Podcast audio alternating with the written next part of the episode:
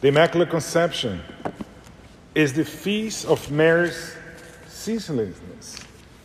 The Catholic believe that at no time in, the, in her existence she was subject to sin's domain. Mary and Eve figures are prominent on today's readings. The first reading speaks of the results of original sin, the ongoing struggle between human, the children of Eve, and evil, the seeds of the snake. However, there is a note of hope. In the gospel, the grace filled Mary, the new Eve, is reflected in her yes, her fiat to God. And that is in opposition to the no of Genesis. Ephesians remind us that neither Mary's lot nor ours is unforeseen. It is an expression of an eternal design that was made and manifest in time. So in the first reading we hear about sin of Adam that separate him from God. Eating for the forbidden fruit. The, the, the, the, the, sin is the sin of disobedience. He decided to disobey God, thinking that he knew better than God. And the blaming go back and forth. It was the woman, it was the snake, it's all about lies. And the punishment was there. Remember that every action brings consequences. But however, the text ends with a note of hope. God does not abandon us.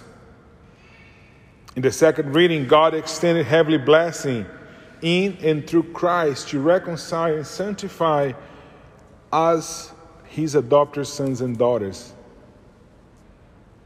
The gospel, Jesus' conception, is a little bit different from Matthew. Matthew conception story gives a lot of emphasis on Joseph. On Luke, Mary has a dominant role.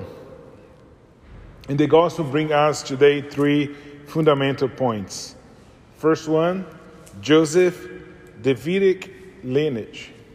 The second, Jesus presented as the Son of God. And the third one, Mary response.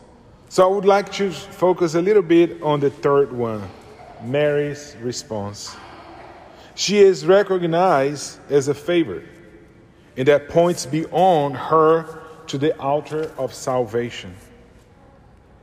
Her own spiritual positive reflects acknowledgement of this in her words of acceptance. Mary is the prototype of a Christian. She accepts and activates God's word within her, for which she is and will be blessed. In Luke's gospel, the evidence that that relationship with Jesus is based on word, acceptance, not necessary in blood. Mary has always played a prominent role in the Catholic belief and practice. Her place in our faith is secure. She continues to be central to much Christian prayer and devotion. Today's feast focuses on one of the honors that God gives to Mary.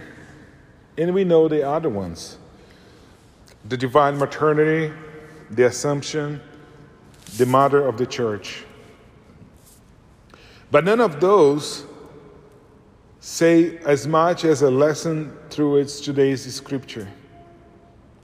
Mary is the model of believer. She gave her yes to God.